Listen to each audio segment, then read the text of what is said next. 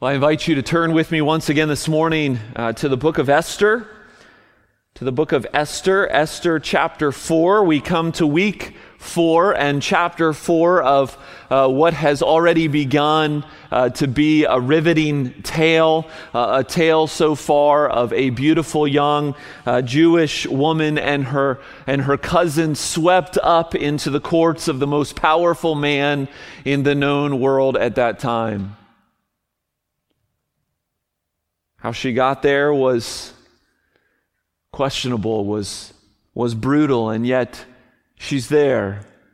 And then last week we were reminded, uh, we saw that this enduring conflict, going back to the very beginning of time, was revived. And an evil scheme was introduced through an evil villain named Haman, a, pa- a p- powerful and, and prideful enemy of God's people. And if you were here uh, last week, that is where uh, our story stopped. Those, uh, those words are the words that we're hanging on. The last scene that we saw was two men drinking on a veranda and a city in absolute chaos. Quite a striking scene. But even in the midst of that, undergirding this entire story, there is an unseen reigning king and an enduring salvation that remains, that gives hope to seeming hopelessness. And so I want to jump back in and read today's portion and uh, then uh, talk about it for a few minutes. Encourage you to listen once again. Esther chapter 4, verses 1 through 17, which is the entirety of the chapter. You can follow along on the screen before you or in your own Bibles. This is God's holy word. When Mordecai learned all that had been done, Mordecai tore his clothes and put on sackcloth and ashes and went out into the midst of the city, and he cried out with a loud and bitter cry. He went up to the entrance of the king's gate, for no one was allowed to enter the king's gate clothed in sackcloth. And in every province, wherever the king's command and his decree reached, there was great mourning among the Jews, with fasting and weeping and lamenting, and many of them lay in sackcloth and ashes. When Esther's young women and her eunuchs came and told her, the queen was deeply distressed. She sent garments to clothe Mordecai so that he might take off his sackcloth, but he would not accept them. Then Esther called for Hathach, one of the king's eunuchs who had been appointed to attend her, and ordered him to go to Mordecai to learn what this was and why it was. Hathach went to Mordecai in the open square of the city in front of the king's gate, and Mordecai told him all that had happened to him and the exact sum of money that Haman had promised to give or to pay into the king's treasuries for the destruction of the Jews. Mordecai also gave him a copy of the written decree issued in Susa for their destruction, that he might show it to Esther and explain it to her and command her to go to the king to beg his favor and plead with him on behalf of her people. And Hathach went and told Esther what Mordecai had said. Then Esther spoke to Hathach and commanded him to go to Mordecai and say, All the king's servants and the people of the king's provinces know that if any man or woman goes to the king inside the inner court without being called, there is but one law to be put to death, except the one to whom the king holds out the golden scepter so that he may live. But as for me, I have not been called to come into the king these 30 days. And they told Mordecai what Esther had said. Then Mordecai told them to reply to Esther Do not think to yourself that in the king's palace you will escape any more than all the other Jews. For if you keep silent at this time, relief and deliverance will rise for the Jews from another place. But you and your father's house will perish. And who knows whether you have come to the kingdom for such a time as this? Then Esther told them to reply to Mordecai Go Gather all the Jews to be found in Susa and hold a fast on my behalf. And do not eat or drink for three days, night or day. I and my young women will also fast as you do. Then I will go to the king, though it is against the law. And if I perish, I perish.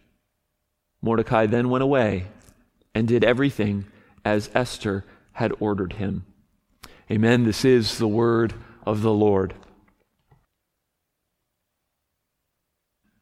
Well, as we walk through this uh, next installment, this next episode of the story today, I want to explain what's going on in more detail, but I also want to leave you with two things. Two things for you to chew on as a family and in your community groups this week. And the first one is this The eyes of faith see things as they really are. The eyes of faith see things as they really are. I want to begin with another verse from the Old Testament, 2 Kings 6 17. And the verse is this Open his eyes, Lord, so that he may see. if you know your Old Testament well, which is fine if you don't, this isn't a very well known story. It's not one of the main Old Testament Bible stories, but uh, this verse, this is the words of Elisha. This is the words of Elisha on behalf of his servant. His servant has woken up in the morning and the enemy is surrounding them. The literal physical enemy of God's people is surrounding them. And Elisha is calm. And he prays that his servant will be able to see what's there. And his servant's eyes are opened. And what he sees is around the hillside to his defense horses and chariots of fire. It's a verse I've read to you before when we've talked about spiritual realities around us and, and spiritual warfare, but it seems to me it fits here. This is not as, I mean, that, that this is more dramatic than anything that we find here in Esther. But what I want us to see as we talk about this part of Esther's story is that in this story, there is spiritual sight that we need to learn from. In the visible absence of God, remember, God's not mentioned at all in this book. The ability to see Him and to live accordingly is right here. I mean, it's clear that things in Susa are not looking good. Esther and Mordecai are caught up in an evil that is outside of their control. And we wonder, how will they respond? How would we respond in a similar situation? Now, before we jump back into the story, uh, I want to say that there's a lot that we don't know about Esther and Mordecai. There's a lot we don't know about the motives behind their decisions, about what precisely they were thinking. And so we, we need to be careful that we don't speculate too much, that we don't definitively say too much precisely what's going on. We only know what the writer of Esther has revealed to us. Nevertheless, I think we see enough to be challenged and encouraged by these two and to see this trajectory of growth from passivity to action, from silence to a voice. And as that comes to us today, it comes to us in the sense that not only is the Lord using and changing these imperfect instruments of Esther and Mordecai. But this same God who used them and, and grew them is the same God that knows us and loves us and will do the same with us. So let's jump back into the story. The decree has gone out. The day of destruction has been set. And you can almost put yourself back in ancient Susa when, when uh, the king's officials would come to a certain uh, town, a certain region in the empire, and, and would read this decree. Can you imagine? If you've ever seen the movie The Hunger Games, I kind of imagine it to be that moment when everybody's standing, waiting to see who is going to be part of the Hunger Game, and there's this, there's this anticipation, and then there's this silence Silence followed by gasps of horror, followed by wails of pain. And that's where we find Mordecai as we pick up the story in verses 1 through 3. It paints for us quite a picture. Right? Gone are, gone are the days of Mordecai flying under the radar in the service of the king. He is now screaming, literally screaming in the streets of Susa. His, his clothes are torn. They're replaced with sackcloth. His head and toe are covered. They're ashen gray from the soot of a fire. He is grieving for all to see. And he's grieving in a way that Jews typically did. And not just Jews, but those in the ancient Near East at this time did this kind of thing with sackcloth and ashes, and it doesn't fit very well with our prim and proper European sensibilities, does it? But that's probably a good thing. Because some of us need to, to learn to better mourn as opposed to bottling our emotions, because the laments of the Psalms, they're raw and they're real. Maybe, maybe on the lips of Mordecai as he cried and wailed in the streets were Psalm 140, verses 1 and 2. Deliver me, O Lord, from evil men. Preserve me from violent men who plan evil things in their heart and stir up wars continually. It's not just happening with one man in the streets of Susa, it's happening all over the empire to varying degrees. The wails are going out among God's people. They are in deep grief. And so Mordecai goes to the king's gate, at least to the entrance of the king's gate. Presumably, he goes there in order to talk to Esther, but he's not allowed in. He's not allowed in because he's a mess. He looks a mess. He sounds a mess. And you're not allowed to be a downer in the king's presence. But he does get the attention of Esther, who sends him some clothes. And this is where the, the speculation begins. Why did Esther just send him clothes? See, some have wanted to say, well, Esther's just being callous here. She's just encouraging Mordecai to, to clean up and, and get dressed and, and get over it. But it seems to me the plain reading of the text is that she's giving him clothes so that he can come in, so that he can speak to her, so that she can get to the bottom of whatever is affecting him. Because as we're going to see, Esther's days of passivity, they seem to be coming to an end. She is growing from a young teenager into a young woman of strength. And it's clear that she too is deeply distressed at his distress.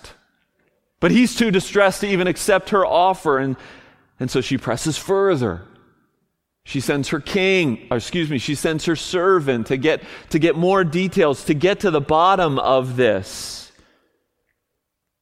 You see, Esther, Esther, through no fault of her own, I think, she, she's in this bubble.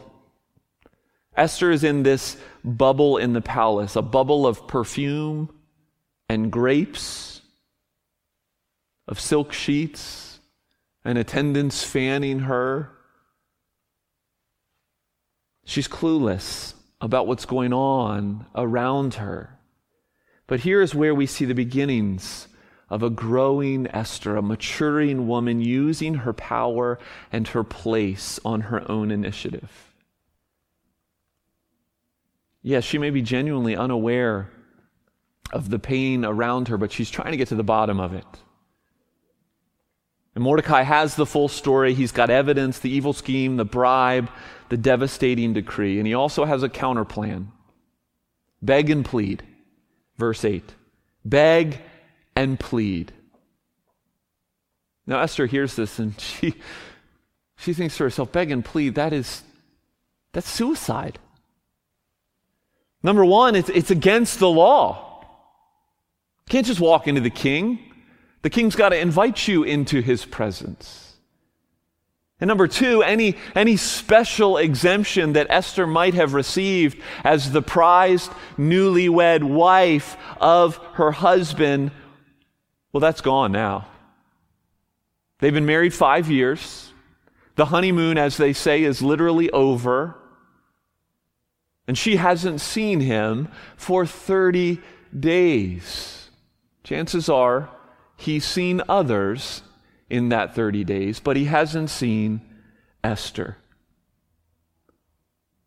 So Esther pushes back, and Mordecai responds by laying it out there, saying, Esther, If you don't beg and plead, two things, one of two things is going to happen. Number one, you're going to be found out, and the decree is going to fall on your head too. Verse 13 Do not think to yourself that in the king's palace you will escape. So either that's going to happen, or number two, number two is a bit more curious. Verse 14 If you keep silent, you and your father's house will perish. Now that's curious because it almost sounds like Mordecai is threatening Esther. But he's not. What I think Mordecai is doing there as he says that is he is invoking the covenantal connection between Esther and her God, between Esther and the rest of her family. And therefore, he is saying if, if she does nothing, she may be saved, but Yahweh, the Lord God, will eventually judge her, will eventually hold her to account. Well, let's just stop right there. So that's the scene, that's where we're at right now in the story. This is the moment, I think, where we really begin to see, even in, in, in vagueness, what Mordecai and Esther are made of. And I think what we see in both of them is, is not, not perfection, but the eyes of faith that see things as they really are. Just a few phrases give us this, this insight. Verse 14 from Mordecai Relief and deliverance will rise. Relief and deliverance will rise. What's Mordecai? He, he doesn't know where, he doesn't know how, but it will happen. He kind of couches this phrase in the middle of his instruction with, with Esther. We ask, was this just wishful thinking, or is this the eyes of faith seeing life differently than those around him? Is this a child of God leaning on the promises of Yahweh's word, looking back and remembering all the stories of deliverance, recalling and resting secure in the promises made to Abraham that he will make a great nation out of this people? You see, from this, perse- from this perspective, safety is actually found with the condemned Jews. Now, Mordecai is grieving. No doubt he is grieving. He is scheming, trying to figure out how to get out of this. But at the end of the day, Mordecai is trusting. Relief and deliverance will come. But there's another phrase he says to Esther through her, through her servant. One of the most memorable phrases in the entire book, verse 14 Who knows whether you have come to the kingdom for such a time as this? Probably the, one of the most familiar phrases that we think of when we think of this book of Esther. Essentially, Mordecai is saying, hmm, maybe there is a purpose to all this that you've gone through, Esther. And we say, of course there's a purpose. But we say that because we know the end of the story. They didn't know the end of the story.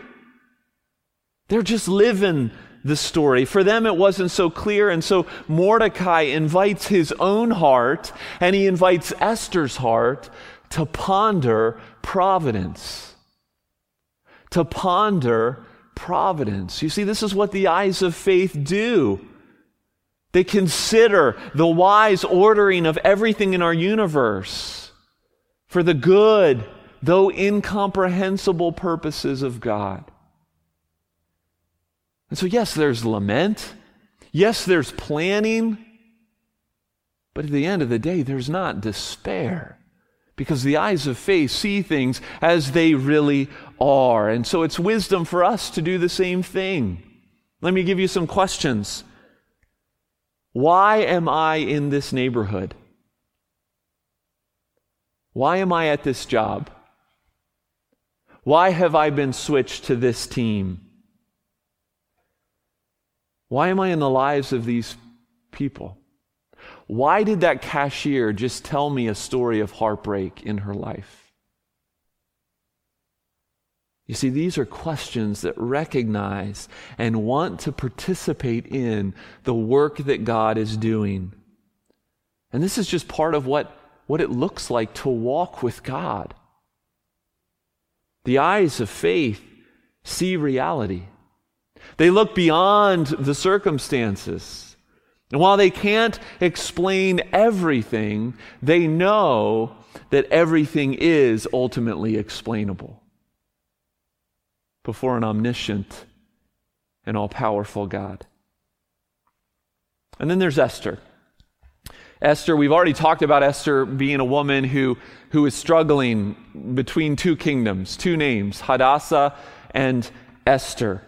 And there seems to be uh, here in this account today a decisive shift where we see three things really, really start to come out with Esther. Number one is initiative. For the first time ever, ever, Esther is the one instructing Mordecai rather than just hearing and following instructions from Mordecai. She's no longer just the passive teenager. She's coming into her own as a servant of the God of the covenant. Faith is the second thing. Up until this point, Esther's faith has been an absolute mystery, hasn't it? No reference to Yahweh, no reference to prayer, no reference to sacrifice, no reference to following his law, nothing. But now, here in this account, in identifying with her people and in identifying with the God of the covenant, what does she do? She calls for their support through fasting. All this feasting has been part of the book, and now suddenly we get to a fast. Esther knows that she needs spiritual support. And so she pleads through the eyes of faith for that which is called down as God's people, humble themselves and plead in desperation. Even in this call to fast, though, it's interesting to note that God remains behind the scenes. Right? There's still no explicit mention of God or Yahweh himself, and yet we know that when God's people fast, God's people fast out of dependence upon him and urgency, and often repentance and sorrow for sin, and sometimes a mixture of all of that. And so Esther calls and invites her people to fast and to support her in this way. Now, this is a side note of this passage, but it just it reminds me again. Whenever I get to a passage about fasting, it makes me ask the question, when was the last time I fasted? When was the last time you fasted? Not for health reasons, but for spiritual reasons, to add urgency and fervency to your prayers. Esther is acknowledging that while Yahweh may be using her, this is not up to her. She needs him desperately. All of our plans need this perspective, don't they? And so, Esther, we see her initiative, we see her faith, and then the last thing we see with Esther is risk. Verse 16, she says five words If I perish, I perish. Now, are those words of resignation to just what's inevitable? I don't think so. Not from what we've seen. These seem to be words entrusting herself to the will of her God. Despite what she perceives God might be up to in this situation through her, she recognizes that she might be wrong. And that God might be doing something completely different. She doesn't know the outcome, she knows the risk. But she determines through eyes of faith that this risk is right. And that's what children of God, gifted with the eyes of faith, believe. One pastor wrote this helpfully, I think. He says this We are paralyzed to take any risks for the cause of God because we are deluded and think it may jeopardize a security which does not, in fact, even exist. Right? We live in a world where we're trying to do whatever we can to make ourselves safe. And yet, ultimately, security is found solely in the hands of God. And so, Esther is not being foolish or careless. She's walking in obedience and faith. Not confident of the outcome that she's going to get as she breaks this law and walks in with the king, but confident of the God who she serves. And in this respect, I think her actions are a challenge to us all. Gifted with the eyes of faith, we as God's people, we ought to often ponder providence. We ought, we ought to often take risks that are good and right. You know, as I thought about Esther's story, it's unlikely that any of us will have a, a defining moment like Esther. Right? She has this pivotal climactic moment in her life. Instead, you and I, and Esther, this is true of Esther too, we just don't see it. But you and I will have thousands of moments. Right? As, as, as Pastor Paul Tripp likes to say, 10,000 little mundane, defining moments make up the character of our lives. Little moments to ponder providence, to take initiative, to consider the risk. Let me read a quote from him. Um, I love Paul Tripp. Anything with Paul's Tripp's name on it is worth reading. Most of us won't be written up in history books. Most of us only make three or four momentous decisions in our lives. And after several decades, and, af- and several decades after we die, the people we leave behind will struggle to remember the events of our lives. Yet you and I live in little moments. And if God doesn't rule our little moments and doesn't work to recreate us in the middle of them, then there's no hope for us because that's where you and I live. This is where I think big drama Christianity gets us into trouble. It can cause us to devalue the significance of the little moments of life and the small change grace that meets us there. Because we devalue the little moments where we live, we don't tend to notice the sin that gets exposed there, and we fail to seek the grace that's offered to us. 10,000 moments of conviction, 10,000 moments of humble submission, 10,000 moments of sin confessed and forsaken, 10,000 moments of simple yet courageous faith, 10,000 moments of forsaking the kingdom of self and running towards the kingdom of God. That's our lives. How will we ever walk faithfully in those moments, in all of those moments? Well, Paul Tripp, he hinted at it already. And it's hope and good news that's found here this morning for us. And it's the second thing I want to leave you with this morning. One defining moment defines us all. One defining moment defines us all. Yes, I want you to see and be challenged by the eyes of faith that see things as they really are. But ultimately, this is not about Mordecai. This is not about Esther. This is about a God behind the scenes. And this is about a better mediator a better Savior to come. The year was 1988, and the singer was Whitney Houston. Maybe you remember this song. The occasion was the Summer Olympics. The song was One Moment in Time. I want one moment in time when I'm more than I thought I could be, when all of my dreams are a heartbeat away and the answers are all up to me. So inspirational, right? So epic for an Olympic Games, for a competition that athletes have trained their whole lives for. Maybe even a theme song for the book of Esther. But I don't, sorry if I'm ruining this song that you have loved for years, but the answers are not all up to you. And we don't, most of us live for one moment in time, but we are defined by one moment in time.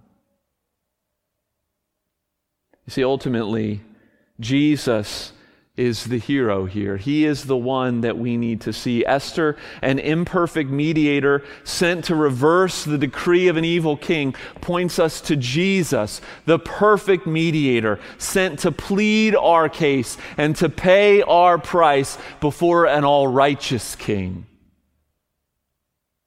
And so, brothers and sisters, the gospel is not ultimately about taking more risks or taking more initiative. It's about looking to the one who gave you all, even himself. Right? Esther's words were, If I perish, I perish. Jesus' words, Not my will be done, but yours, he said to the Father. It was a will that sent him to the cross for you and I. Listen to the cries of Isaiah 59. On behalf of God's people, the prophet says, Justice is far from us, and righteousness does not overtake us. We hope for light and behold darkness, and for brightness, but we walk in gloom, for our transgressions are with us, and we know our iniquities. The Lord saw it, and it displeased him because there was no justice. He saw that there was no man, and wondered that there was no one to intercede. Then his own arm brought them salvation. And so the Apostle Paul declared, and I declare to you from 1 Timothy 2 there is one God and one mediator between God and men, the man Christ Jesus, who gave him himself as a ransom for all. This is, He is the defining moment that we all must be defined by. Living from that moment, being His life, His death, His resurrection, His ascension from the grave. Living out of those moments, united to this Jesus, resting in that security, then indeed does ignite our hearts and equip us with the eyes of faith to see life as it really is, to take risks rightly put before us. Oh, that's good news. May God give us the grace to walk in this way. Let's pray. Father in heaven, we thank you so much for this account and for the life of Mordecai and Esther, two imperfect servants who nevertheless remind us of what it means to walk with you. We're so thankful that our walk with you is not dependent upon us, but it is grounded in Jesus, our Savior, the one who walked in perfection and righteousness as we could never walk. It's in Him that we hide. It's in Him that we are united to today. It's in Him that we want to abide.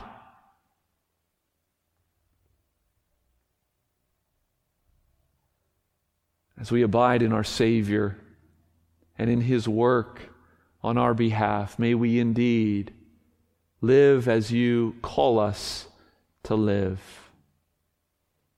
Not being sucked into the circumstances around us, but lifting our gaze, fixing our eyes on Jesus, fixing our eyes on your good providence